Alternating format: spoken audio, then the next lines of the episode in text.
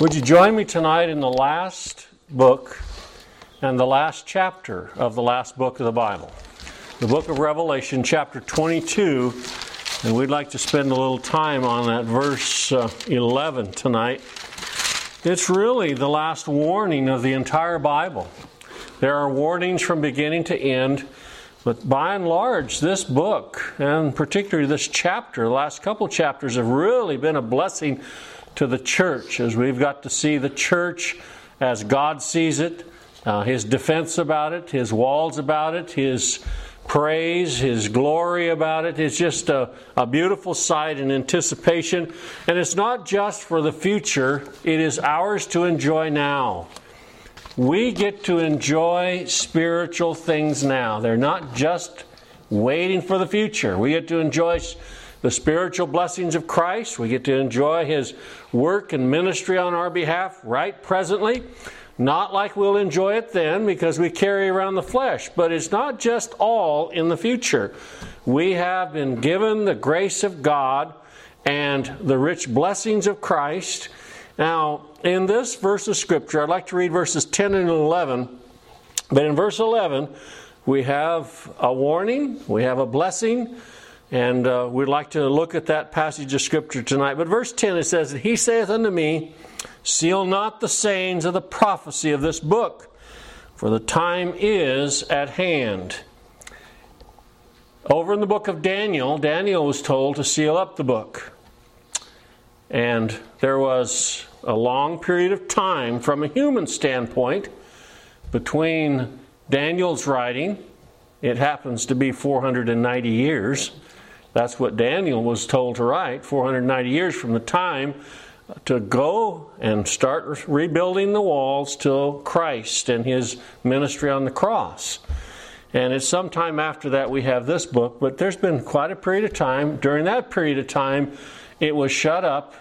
There was no possibility of Christ coming back the second time since he hadn't been here the first time. But now that he's been here, all this time has been called the last days. John spoke of the last days. All of the church fathers from that point here have spoken of the last days, and we're in the last days. Even at the best, or at the worst one, we're in the last days. Uh, I have, you know, 20, 25 years maybe.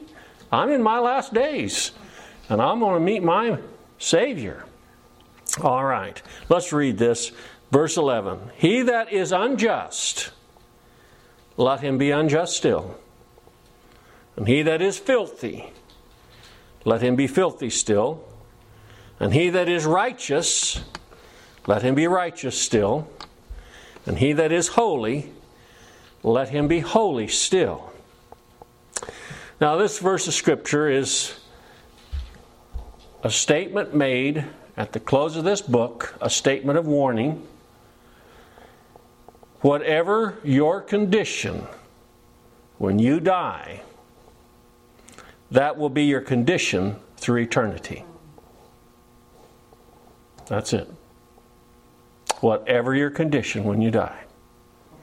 If you're, as the scriptures tell us, if you're unjust, you will be unjust still. If you're filthy, and we're going to talk about these words, if you're filthy, you'll be filthy still. But if, as it tells us there, if you're righteous, let him be righteous still. And he that is holy, let him be holy still. Death changes nothing. There have been several proposals made by religious groups over the years to try to help people when they get to the end and they're not quite right. One of them is purgatory, one of them is limbo. And I'm sure there are many others that people have created. But they're not found in Scripture, and the Bible tells us, and it tells us so succinctly in this verse if you're unrighteous, you'll be unrighteous still. Death changes nothing. There will be no changes in eternity. Whatever your spirit, spiritual condition is at the moment of death, that will be your spiritual condition throughout eternity. Now, God's people are going to see a whole lot more than we see right now. But lost people are going to see a whole lot more than they see right now, too. The judgment bar of God is not to be a trial to determine guilt or innocence. When we read about the great white throne judgment, when we read about any judgment of God, it is not to determine whether someone is guilty or innocent. That's here. All that will do is that will determine that judgment day will determine nothing but will show the guilt or innocence of all who stand before him. It's just going to be a determination. Not, it's not going to be a judgment. It's those who are innocent will go out of this world innocent. Those who are guilty will stand before Him guilty, and there will not be any judgment there. Well, you lived um, that all that stuff people make up. He that is guilty will go out of this world guilty. He that's innocent will go out of this world innocent. He that goes out of this world as a sheep will stay a sheep. He that goes out of this world a goat will stay a goat. That's what it is. He that goes out friendly with God will continue to be friends with God. And he that goes out with his fist held high to God will still have his fist held high to God in judgment. And God will have his work and way in the matter. The judgment bar of God is not a trial, it's a statement. Now, we're to, we got trials go on all the time, trying to discover whether someone is guilty or innocent.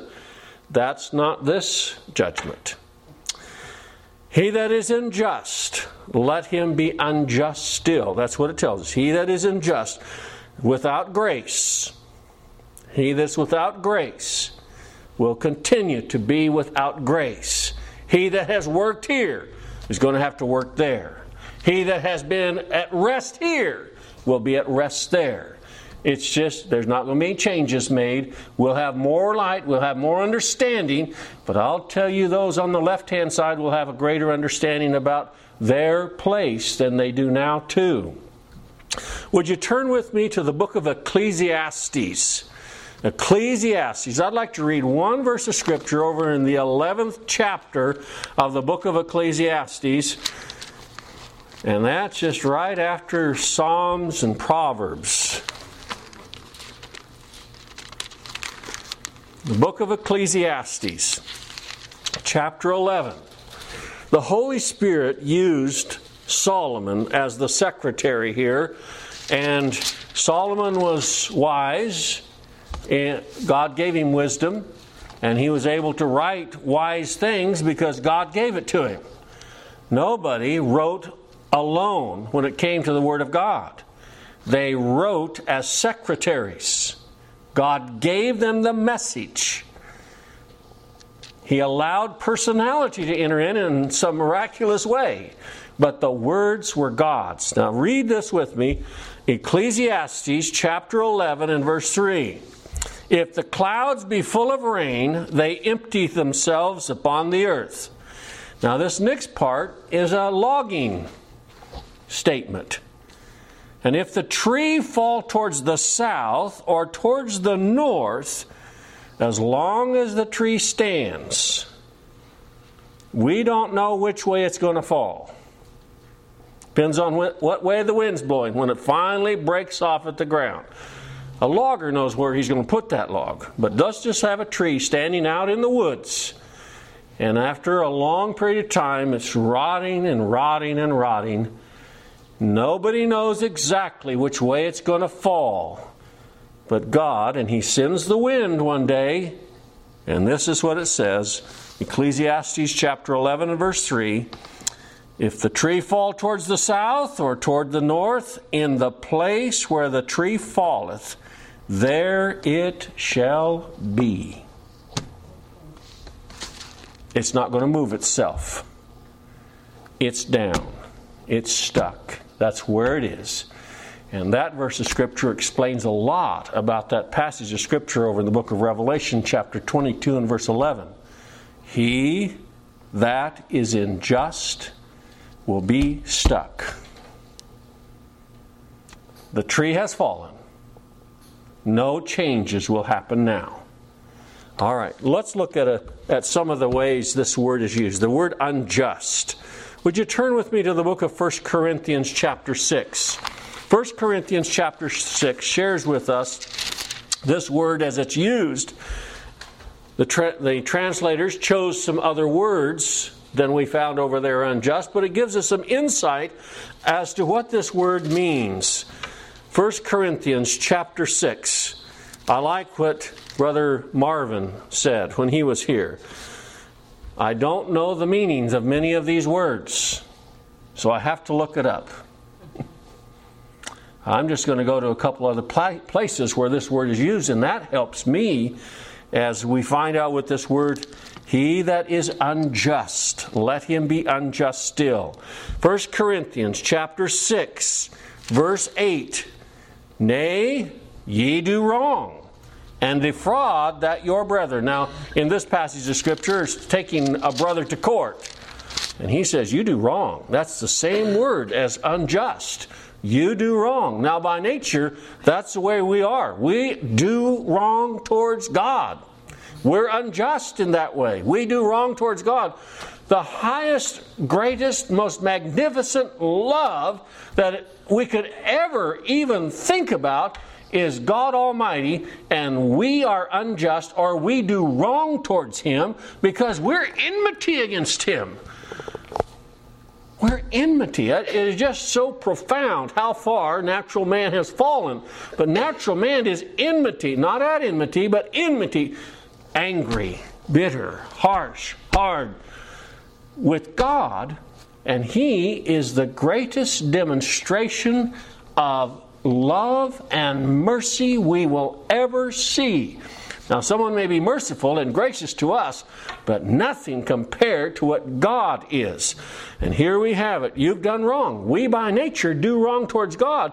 And he that does wrong through this life without an intervening power of the Holy Spirit and Almighty God will go out of this world doing wrong, still hating God, still loving sin, and for eternity will never be able to do anything else but hate God and love sin.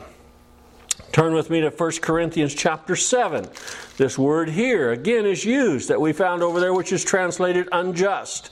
It means to do wrong, it means to be in the wrong place. It means to be a child of Adam, what it really means. And if we don't have God intervening in our life somewhere, when we leave this life, there's not going to be any change. There's no second chance. That's what most theology does is give people a second chance, but the Bible never has ever touched there. It's now or never. It's Christ now or never. He that is unjust will be and continue to be unjust throughout eternity. All right, Second, Corinthians, I think, Second Corinthians chapter 7. 2 Corinthians chapter 7, verse 2.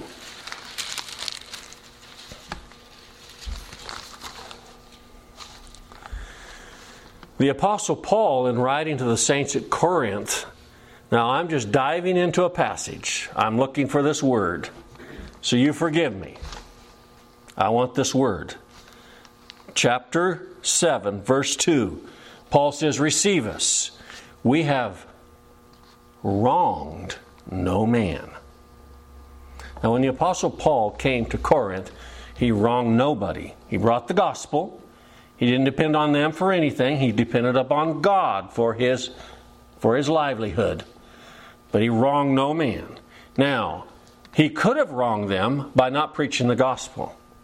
He could have wronged them by not telling them about the sovereignty of God. He could have wronged them by not talk, talking to them and sharing with them God's elective grace. He could have talked to them about everything else and wronged them if he did not talking about the grace of God that is necessary for the salvation of people. But when it came to his life and came to his teaching, he wronged no one. These people that we read about in Revelation chapter 22, they've wronged people and they've wronged God lied about God, lied about His gospel, lied about salvation, lied about everything, and have put their trust in themselves when God has said it isn't enough. Wronged God. Paul said, I wrong none of you. If you read his writings, the Holy Spirit had him deliver the simplicity of the gospel, and that is salvation is only of God, and all our works are accounted as nothing. Now, that's not wronging anybody. People may get upset about it, but it's better to be that and not wrong people than to lie about God and wrong their soul. Now, Paul says, I wrong nobody. Well, this word is used by about people that are on the left hand side and says, not only did you wrong your neighbor and your family, just like Adam did. What did he do? He wronged his family, he wronged his wife, he wronged his children, he wronged himself, and he wronged God. And that's just carried on through the natural process, and people will go out of this life. What's that? Eh, that word is unjust but wronging God and wronging themselves and wronging their fellow men and wronging their family because they will not come to God. All right, and then Colossians. Would you look at Colossians with me for a moment, please?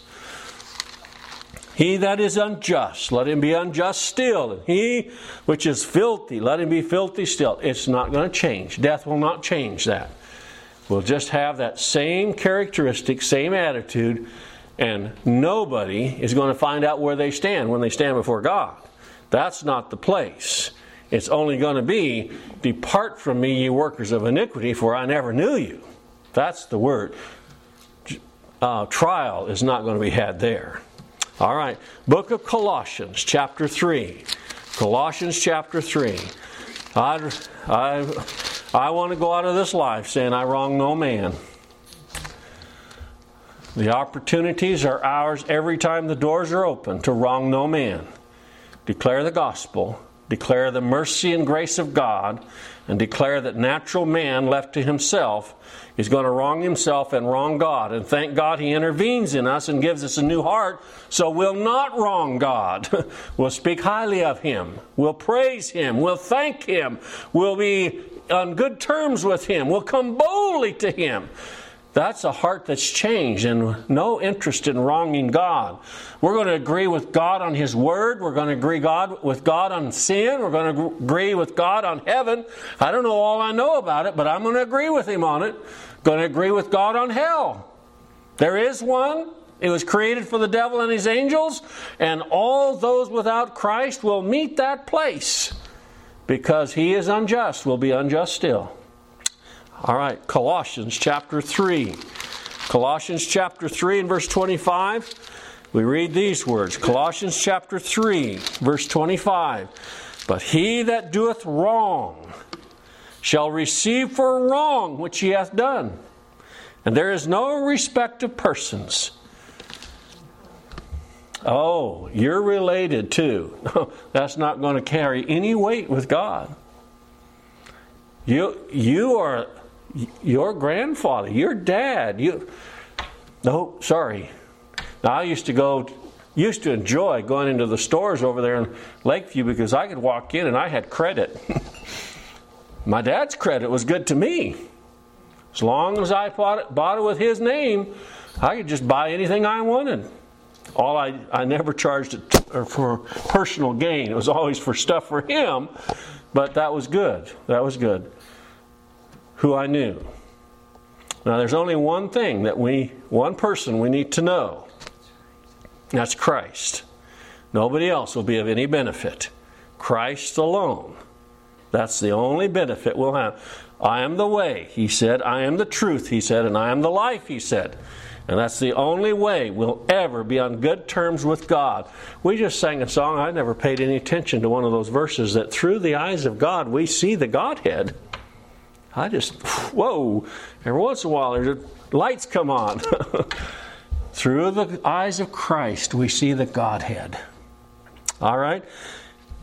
There it says there in verse 25, He that doeth wrong shall receive for wrong which he hath done.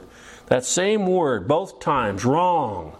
He that is unjust, he that is unjust, let him be unjust still. He will still be wrong.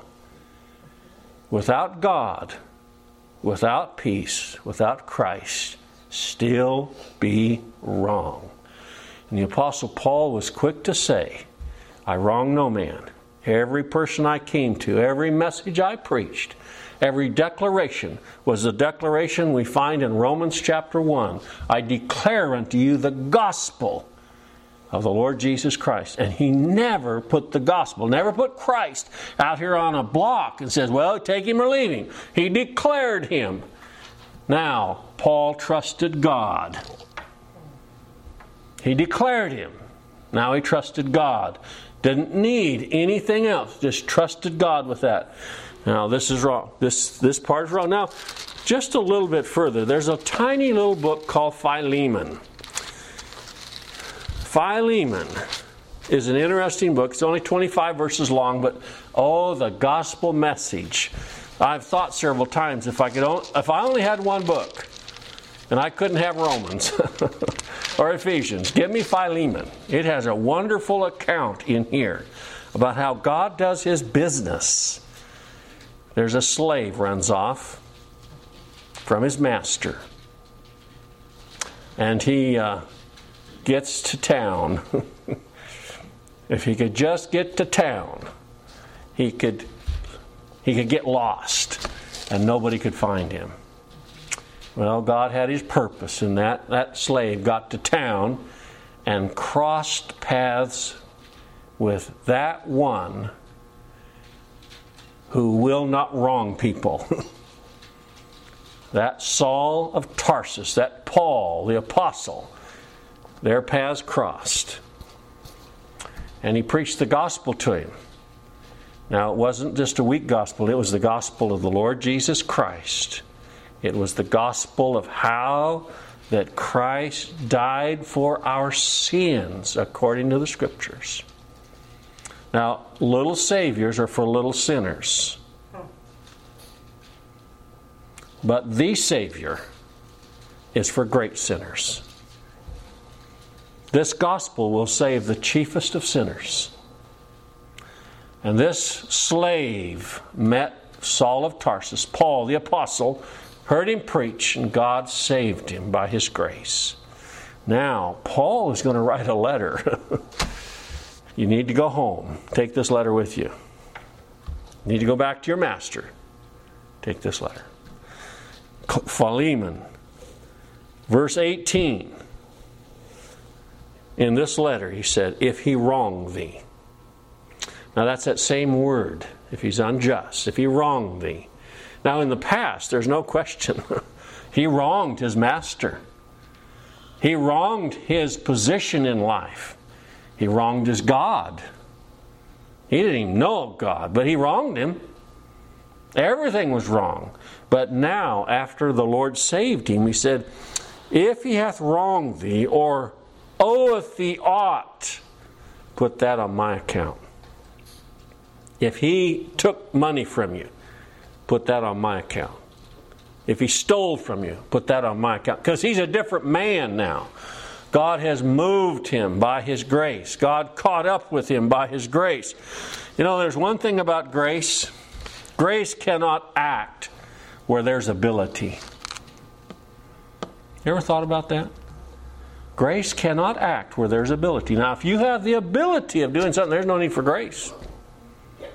If you have the ability of reaching out towards God, you don't need grace. If you have the ability of believing on God, you don't need grace. But if God gives grace, then we have the ability to believe. We're without ability. Philemon was without ability. The, the, the, the slave was without ability. There is no ability in man. So it takes grace. We are dependent upon God's grace, His unmerited favor, to make us acquainted with God. We'll not go on our own.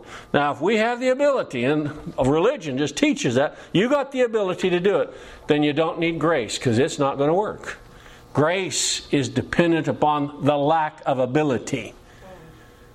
Grace. Now, I was telling someone down there at uh, Central Point, you know, it's difficult for young people who don't go to church very often to sit still.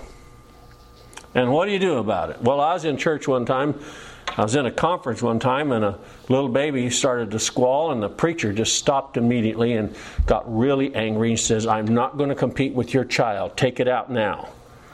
And I thought that that was just being a horse's rear end myself, for lack of better words. That's just poor. And I told him about Joshua coming right out of there and coming right up here. You know, he was dependent upon grace. I didn't pick him up. I wanted to. But that's the inability. Little babies are dependent upon that. They're unable, so they depend on someone else's grace to pick them up. We're unable to turn to God. We're unable to trust God. We're unable to believe God. We're unable to see God. We're unable to hear God. We're unable to feel God. We're unable to do anything spiritual towards God. That's when grace is going to work. Grace is to the chiefest of sinners. Unable people. Now, this guy said, if Paul said, if that guy's done anything wrong, I'll take care of it. Now, that's gracious. Now, that's what God does for us. He knew what we've done wrong. Born in Adam, that was enough.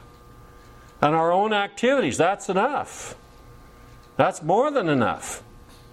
We're sinners by nature, we're sinners by practice. And Lord help us, we're sinners by choice. But grace, grace, grace is there for the chiefest of sinners. All right, now, there in that passage of Scripture, it says, He that is filthy, let him be filthy still. It's the only place in all the Bible that that particular word is used. So we can't go over there and find out how is it used in someplace else. The word filthy, or this word filthy, is uh, it means to to make filthy, or to defile, or to soil, to be filthy, especially morally. Bankrupt.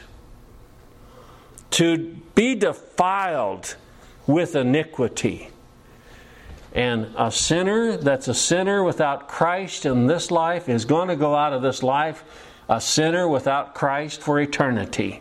Going to continue to be filthy going to continue to be soiled by the fall, soiled in his own mind, filthy in his own mind, filthy morally in his own mind. Everything about us by nature is filthy. It, that's the, the essence of the blood of Christ. There is a fountain filled with blood. Why? Because we're filthy and cleanses us from all sin and every stain of sin. That's what it is to be unfilthied, to be washed. I'll, I've told this story, but one time my twin brother and I, we got the garden hose. Now, over there where we grew up in, in uh, uh, around the Goose Lake, you get that mud, that uh, dirt wet, it just turns to a. Uh, you could get six feet tall. It just builds up on the bottom of your feet. And we got the garden hose there, and there was kind of a place right where the smokehouse, where the water ran off the smokehouse, and it had ate it out a little bit. And we just filled that full and let it soak in, fill it full again, and we took off all our clothes except our drawers, and we rolled in that. Oh, we'd seen the pigs do that, and they loved it. so we rolled and rolled and rolled and rolled, had it in our hair. Mom came out of the house.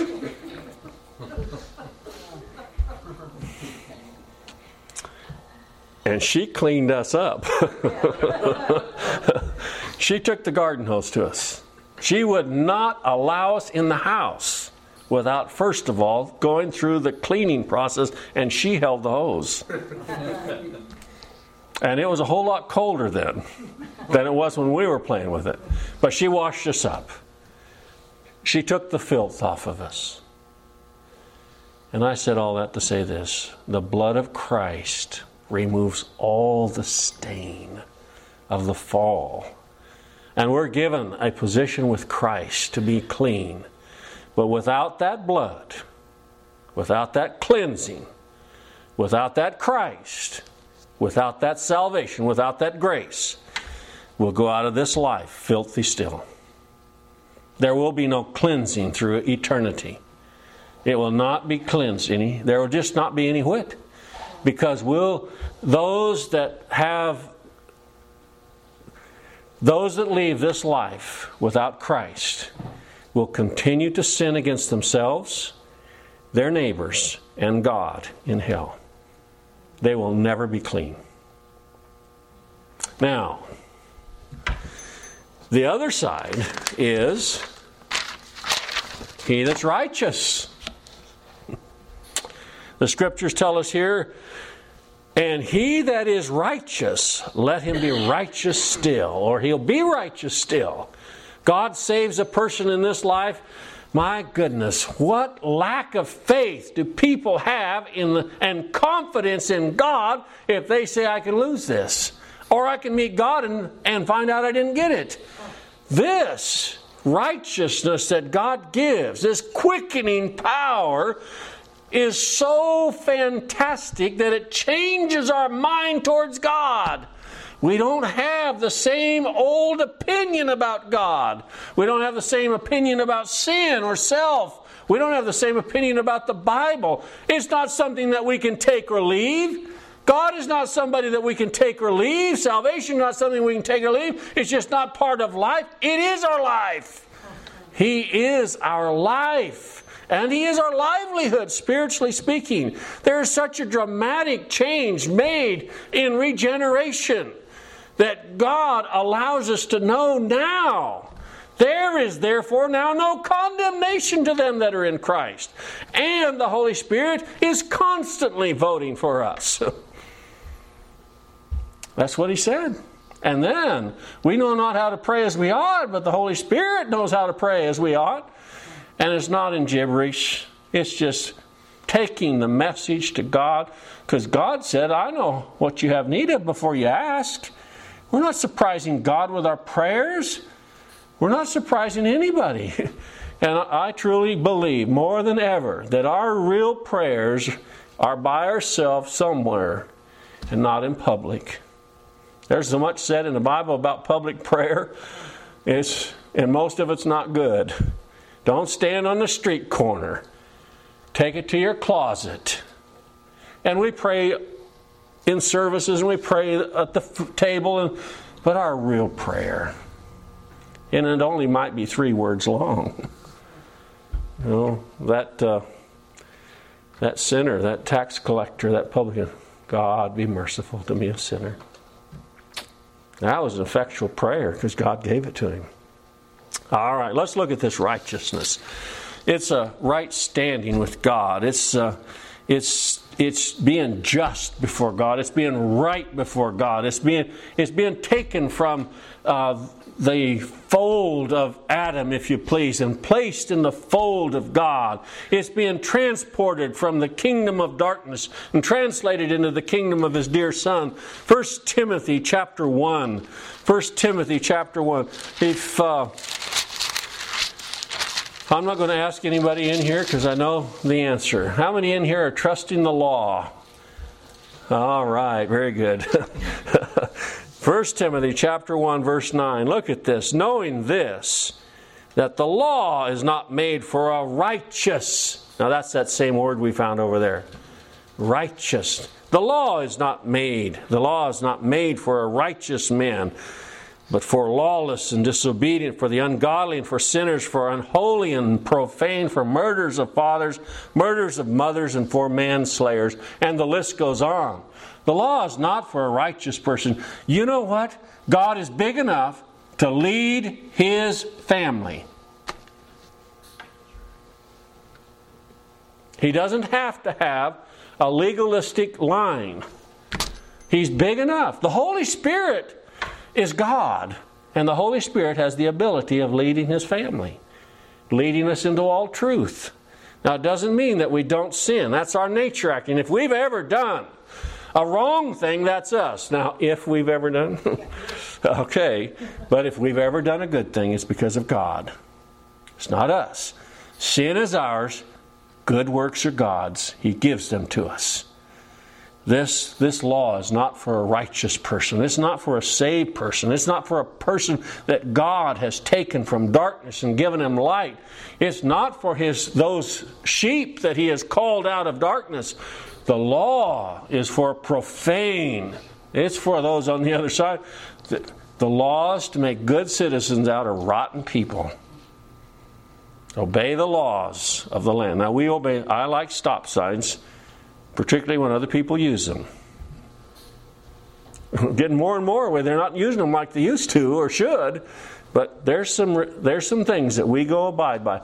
But the law is not a rule of faith, not a rule of life. The Lord is. The Lord is. And that's he that's righteous. 2 Timothy chapter 4. Look at this with me. 2 Timothy chapter 4 verse 8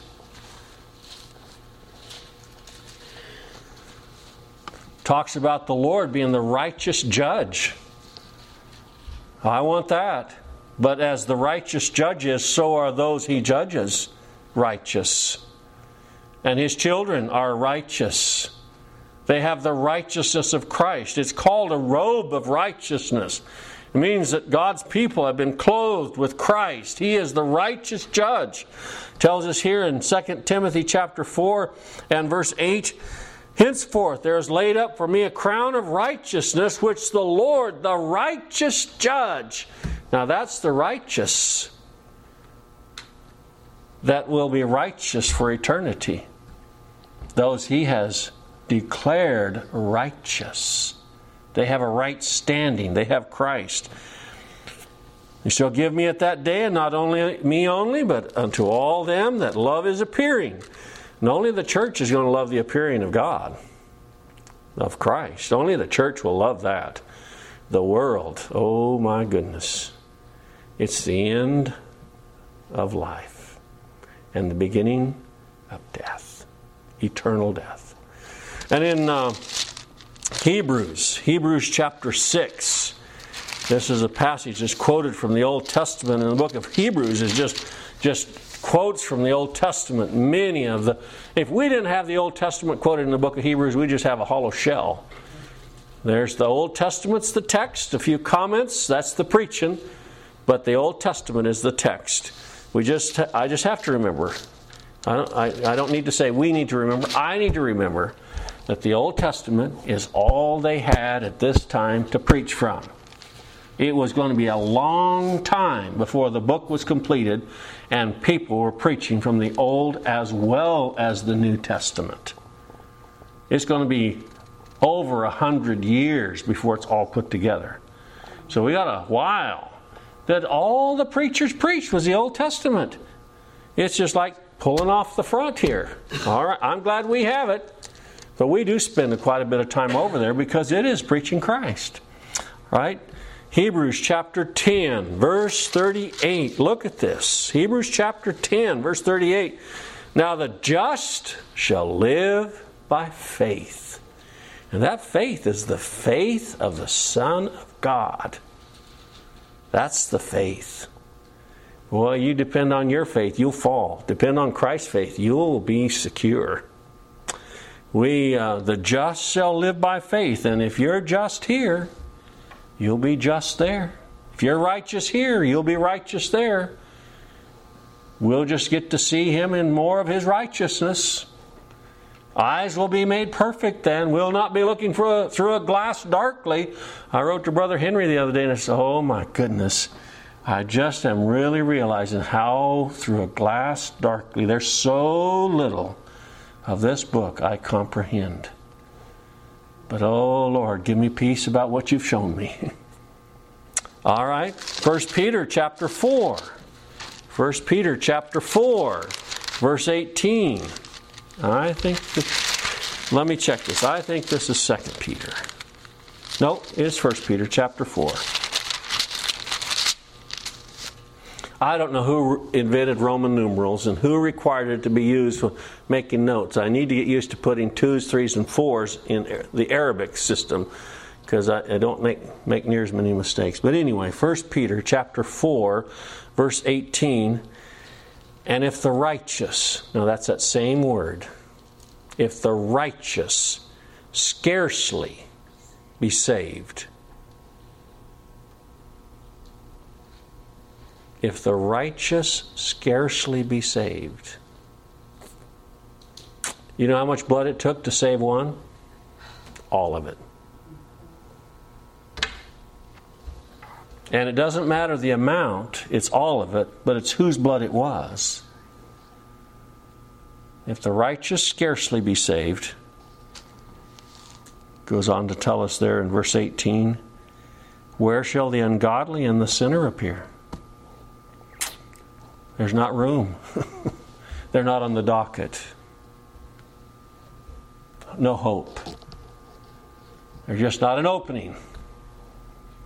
The righteous, I have room for the righteous. But those ungodly, there's not room in my room. And that's the same word. And then uh, over here in the book of, uh, backing up one chapter, 1 Peter chapter 3 and verse 18.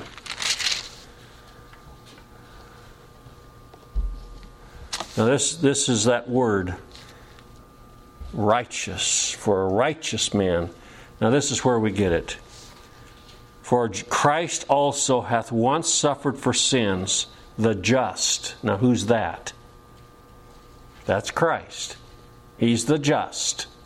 That's the same word we found over there in the book of Revelation, chapter 22 righteous. Means you got to have Him. The just. The Lord Jesus, the just for the unjust, that He might bring us to God, being put to death in the flesh, but quickened by the Spirit the just. He's the just one. He's the righteous one. And He's the only one that can impart that and give that righteousness to anyone. He's the only one. That's our righteousness, not ours. Self righteousness will condemn. Everybody on the left hand side, have we not done many mighty works in thy name? And those on the right hand said, When did we do that? We didn't keep track. The others did. They had their boxes, their books, all the notes, everything else, how much they'd done for Jesus. And he said, No, never knew you. Now, the last part of that, it says, He, is, he that is holy shall be holy still. That, that word holy, not only is it uh, translated saint and Holy Spirit and other places, it's many, many places in the New Testament is this word brought in uh, word, the Holy Spirit. Every time we hear the word Holy Spirit, it's that same word. And uh, it's saint, same word. There's something about the Holy Spirit of God. There's one thing that covers a multitude of things about this about the Holy Son of God, the Holy God, the Holy Spirit. They are in total and complete agreement, and that's what that word means. There is no dissension whatsoever in their purpose. They're at oneness about everything. They are they are, they they haven't and I hate to use it, they haven't even thought about having a disagreement. They're just no, it is absolute oneness. Now the word saint comes from the same word, and a saint, God's child, is at oneness with God. There is no problem with God being king. No problem about the gospel. No problem about grace. No problem about the Bible. No problem about God's word. They're just, we may say, I don't understand it, but I don't have a problem with it. I don't disagree with it. I just don't understand it. He hasn't imparted it to me, He hasn't revealed it to me. Anything about it, anything about the Word has to be revealed. So to be holy, one will not be in disagreement with God. Disagreement about grace. There will not be any disagreement about grace. There will not be any disagreement about faith and where it comes from. There will not be any disagreement about the Bible. This is God's Word. He spoke it, He gave it, it's His Word, and it is in perfect unity and unison and timing. I remember my older brother one time graduated from college at OIT, got a job with Weyerhaeuser, was taken way out in the woods, and uh, there was a piece of equipment that wasn't working quite right. And his job, his interview, was to find out what was wrong with that piece of equipment. And he went around it and went around it, and then he took one of these extension bars and put it up to his ear and held it up against the casing. He says, I know what's wrong with this. He says, What is? He says, The timing is two or three teeth off. And they tore it apart and fixed that. When it got in timing, it worked. Now, I said that to say this God's people are at perfect timing with God. We're not off. God has a purpose, and His people are at perfect timing with it. Now, Lord only knows we don't understand it. But we're not at conflict with it. And that's what it is to be holy. At one with God. He makes us at one with God. He gives us His nature. He gives us His nature. We're born from above, from God. We have that. And we're at perfect timing. We're at one with Him about grace. I went to visit the man I told 25 years ago. I have to think of Tim. I heard the gospel about uh, three or four months after Tim was saved. Uh, Tim was born, excuse me. And uh, I went out there to talk to the man that I had told that many years ago I know more about grace than I've ever known in my life. I don't know anything, but I know more about grace. I knew what it was to be a sinner now. And I knew what grace it was to get me cleaned up. Faith, found out it was his faith. I've been working hard to get in my own faith, but it's his faith. Then it came easy.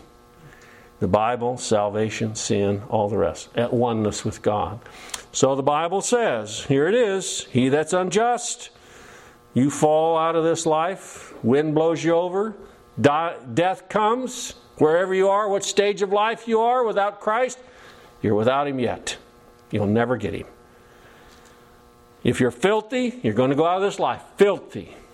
If you've never been to the blood pool, if you've never been to the pool of Christ's blood, you'll go out of this life without cleanliness. On the other side, if He's made you righteous, you'll go out righteous. If He's made you holy, you'll go out holy. You'll meet Him that way. And we could say, Blessed be the name of the Lord.